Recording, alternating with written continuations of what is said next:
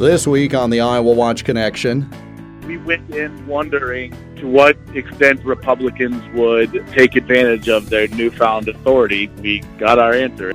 The Iowa legislative session was known for a lot of activity. I mean, if we're budgeting at 99.9% or 99% of what the revenue is, and so we've got to quit doing those types of things. But not everyone was in agreement with what was passed.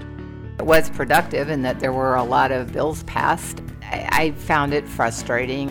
Reviewing the 2017 legislative session, our topic this week. The Iowa Watch Connection is presented by the Iowa Center for Public Affairs Journalism, online at iowawatch.org. Here is Jeff Stein.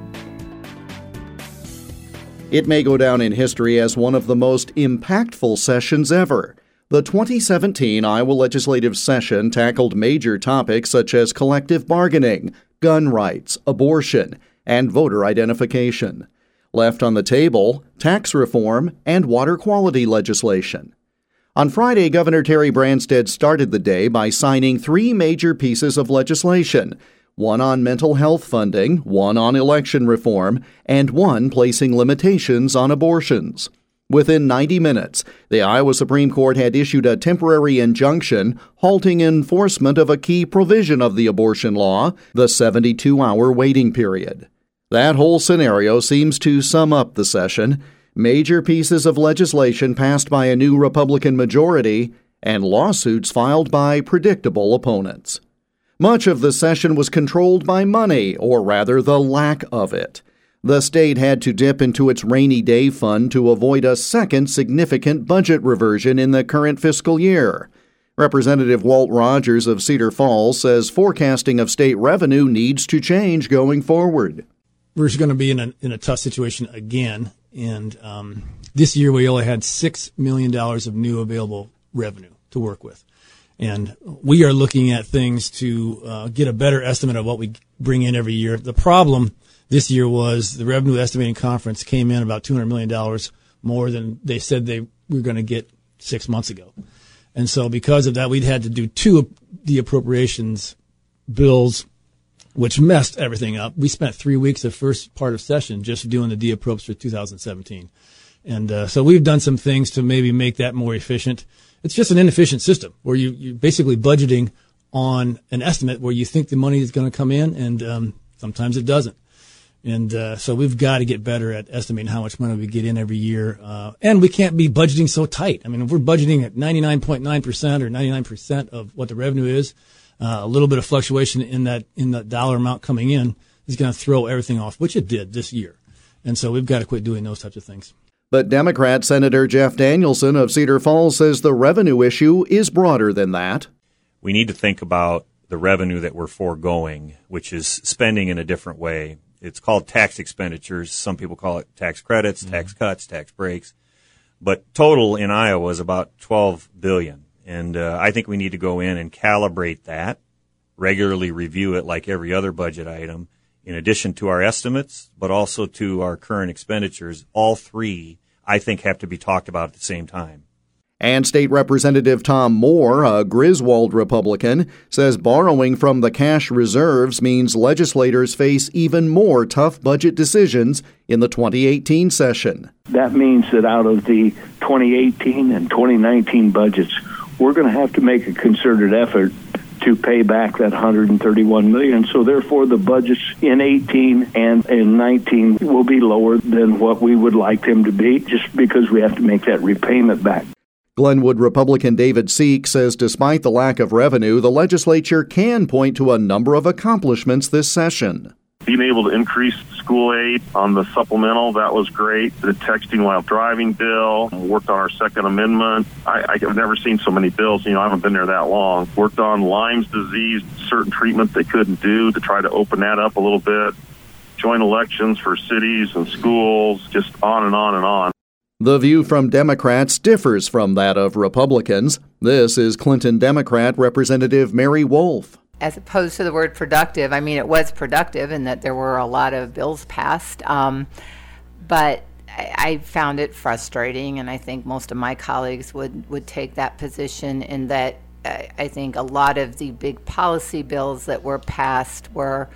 Um, they were bipartisan, or they were not. They were partisan in nature, and that there there wasn't a lot of input from um, from my party, and I, I, think because of that, they ended up being um, bills that I guess we didn't believe a lot of them reflected um, what was was best for Iowa. Having said that, my hope is that next session we can come back and maybe work together a little more now that the majority party has kind of gotten their to-do list, at least a big big chunk of that out of the way and maybe work together on some bills like the water quality bill that that will be good for Iowa, um, for all Iowans.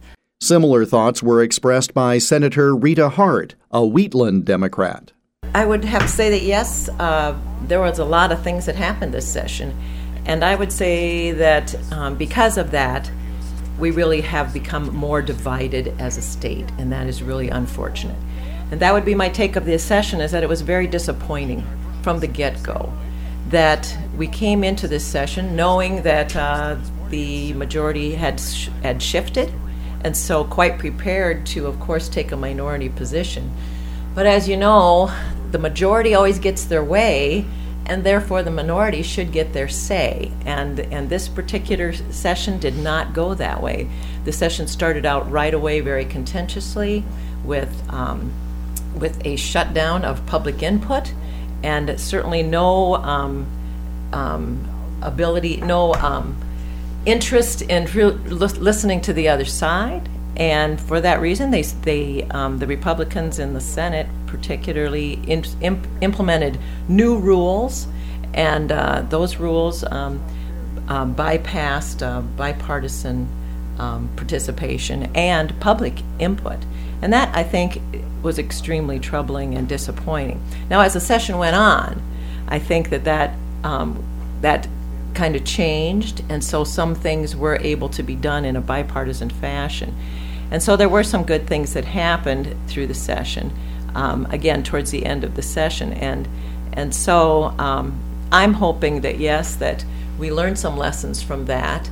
Among the bills signed into law Friday was the Election Modernization and Integrity Act, which drew some opposition because of its requirement of voter identification at the polls. Secretary of State Paul Pate is Commissioner of Elections in Iowa and fought for the bill. I asked him to summarize the most common misconceptions about it.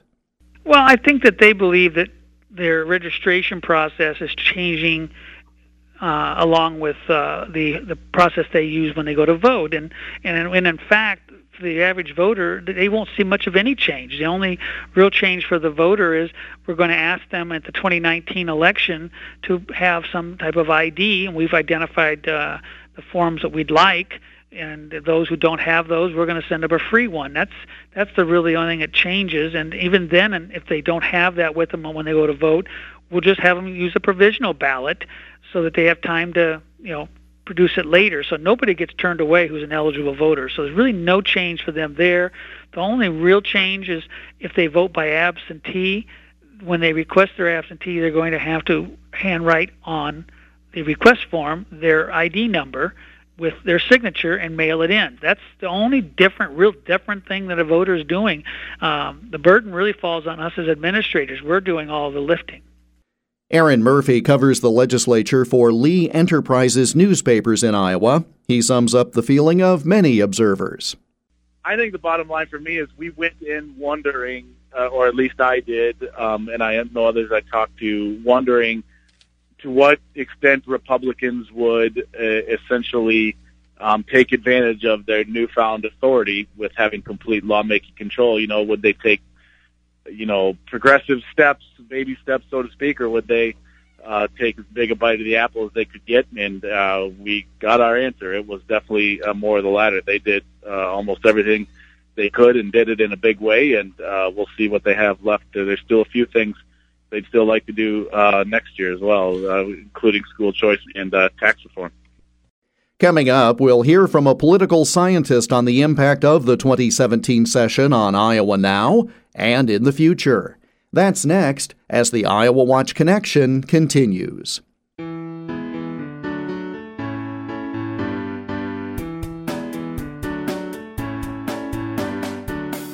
Support for the Iowa Watch Connection comes from the Iowa Insurance Division's Iowa Fraud Fighters program. This statewide initiative educates Iowans on how to double check before they invest and shield their savings from scammers. Thousands of Iowans have attended fraud fighter forums across the state to learn about new scams circulating in their area and how to stay a step ahead of fraudsters. Learn how to fight fraud and why it is important to report scams at iowafraudfighters.gov. The Iowa Watch Connection radio program is part of a statewide audience engagement project organized by the Iowa Center for Public Affairs Journalism, an independent, nonprofit, nonpartisan news organization. The center is dedicated to producing high quality investigative and community affairs journalism in Iowa, while also training journalism students to do this work at a high ethical level. The center is found online at iowawatch.org. Welcome back to the Iowa Watch Connection. I'm Jeff Stein. We continue our review of the 2017 Iowa legislative session now by speaking with a return guest to the program, University of Northern Iowa political science professor Christopher Larimer. It will take some time to really get a good sense of things, but how historic might this session of the legislature go down being because of the various different things, mm-hmm. from collective bargaining to abortion, that Republicans were able to make some headway on from their standpoint? I think uh, it could potentially go down as one of the most historic in terms of, as you said, big policy changes, right? Collective bargaining, uh, the gun rights bill, uh, is certainly a significant piece of legislation. Then, as you said, a number of bills dealing with women's right to to choose, uh, whether it's the Planned Parenthood, limiting abortion after 20 weeks, and then the personhood bill, which was introduced but didn't make it uh, to a full vote. Um, you know, so I think historically, you probably have to go back either to the 1965 session that created, you know, the community colleges, did away with the death penalty um, created, I think, the public defender's office. There were eight constitutional amendments that session. That was, at least in my mind, that's always been considered kind of the historic legislative session. And it was a case where you came off the 1964 elections where you had a b- big Democratic takeover, and so a lot of things were happening. You know, the session a few years ago where we saw healthcare reform, education reform, the commercial property tax reform all in one session. That was a big session. But I think this one actually eclipsed that because it touches on so many different aspects of policy, so many different policy arenas. Like I said, whether you're talking about uh, women's right to choose, whether you're talking about gun rights, collective bargaining, that affects virtually everybody in the state. And um, you saw significant changes there. And, and it was a case this session where you really didn't see a break on what legislators wanted to do right? There was no stopping point. They seemed, I mean, they were introducing things they've always introduced, but there were things that were moving very quickly through the chamber. People who have listened to this program have heard me tell this before, but while in Des Moines during the session and speaking to a first year lawmaker mm-hmm. on the Republican side, she indicated that in their caucus, some of them were saying, Hey guys, we'd like to come back for another term. You're pushing too far too fast for me to be able to defend this record. Did the Republicans push too far, too fast, to where there may be a backlash in 2018 with voters? I think that's still hard to know. Uh, generally, we think of voters as having kind of short term memories. Uh, so I think you know that that remains to be seen whether or not uh, some of those legislators who are in swing districts or districts that are more balanced in terms of party registration are punished next year at the polls. I think that's still a long ways out. I think part of the consideration for Republican, well, I think a number of things. One, you know, this was the first time with unified control in 20 years. The, for the last six years, a lot of the proposals that they had introduced in the Iowa House were being stopped by Mike Gronstal in the Senate. So I think there was some built up frustration there. Uh, I think another point is that you had a governor in this case who everybody knew was on his way out. Uh, so there was no, there was not going to be any loss in uh, political capital if he signs a bill that's more controversial than he normally would. Uh, that's not Lieutenant Governor Reynolds' signature on the bill. That's Governor Branstad, who will no longer be there in 2018. And and so I, and I think all of those things coming together, and uh, along with legislators in Des Moines who are who have become increasingly more, I think, conservative in some areas. Um, I think all those things coming together, you saw a very fast moving legislature, and they knew that 2008. They know that 2018 is an election year. You can't do some of these things in, in an election year. You can't. I think something like the gun rights bill, uh, the bills on banning abortion after 20 weeks and requiring a 72 hour waiting period. Um, even some of the bills that were introduced, like the personhood amendment bill, I mean, those are things that in an election year voters are going to remember. But right now, we're you know 16 months out, and um, they have a little bit of time to separate themselves.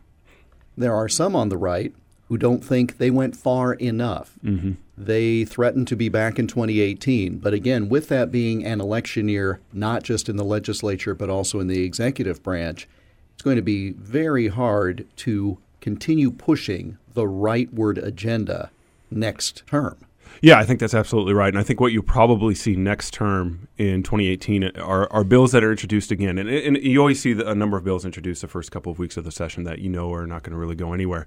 But I think what next year we'll probably see are those bills being put aside after a subcommittee vote or put aside after a full committee vote that are going to be pushed off until 2019 if Republicans are able to uh, retain control. But I don't think you're going to see as extreme of legislation uh, getting full vote, votes on the floor um, and I'd be surprised if they end up on uh, Lieutenant Governor Reynolds or soon to be Governor Reynolds' desk going into an election year. And yet, tax reform was not one of those mm-hmm. items that was addressed, and it was a high priority for many people going into the session. Given the financial numbers mm-hmm. and the fact that they had to borrow from the rainy day fund just to pay bills this time, and they have to make that up, they mm-hmm. can't just let that fund be depleted according to state law. Is tax reform really going to be addressed in 2018? I think that's a great question. I think it's hard to know. Um, I think you know the, the, budget, the declining revenues, which are, are, in part related to the tax reform issue of tax reform. Uh, you know, those are things they're going to have to at some point they are going to have to tackle. But it's going to be a very long and contentious conversation, and whether or not you want to do that in election year, I think is another question. I think water quality is another issue that we, a lot of people thought was going to be addressed. I certainly did uh, this session, and that's been pushed off. And now, what do you do going into an election year? Do you try to tackle something like water quality, where you, that really brings out the rural versus urban divide in Iowa? And that's gonna, another very contentious issue. I wonder if perhaps water quality is an easier sell because of the impact on all of us and our neighboring states, mm-hmm. whereas tax reform really does get down to dollars and cents, declining revenues, and the perception that it favors voters of one party as opposed to another? I, I, think it's certainly easier to understand what water, water quality is. I think if you start talking about taxes and taxes in an election year, that becomes very complicated. And so, if you're trying to sell an easy narrative to voters, talking about the complexity of tax reform, whether it's commercial tax reform, the budget, the budget shortfall, the, as you said, the the rainy day fund or the, the economic emergency fund, you know, trying to separate, you know, what our reserves look like, I think that becomes a much harder sell and discussion to voters. Whereas you said, I agree with you that water quality is probably an easier sell when you, when you're talking to voters because they can understand the importance of having water quality. It just becomes more complicated, you know, particularly this session when we had the lawsuit with Des Moines Waterworks and, and those northwestern counties. I think those types of issues are that's where it becomes a harder sell for legislators.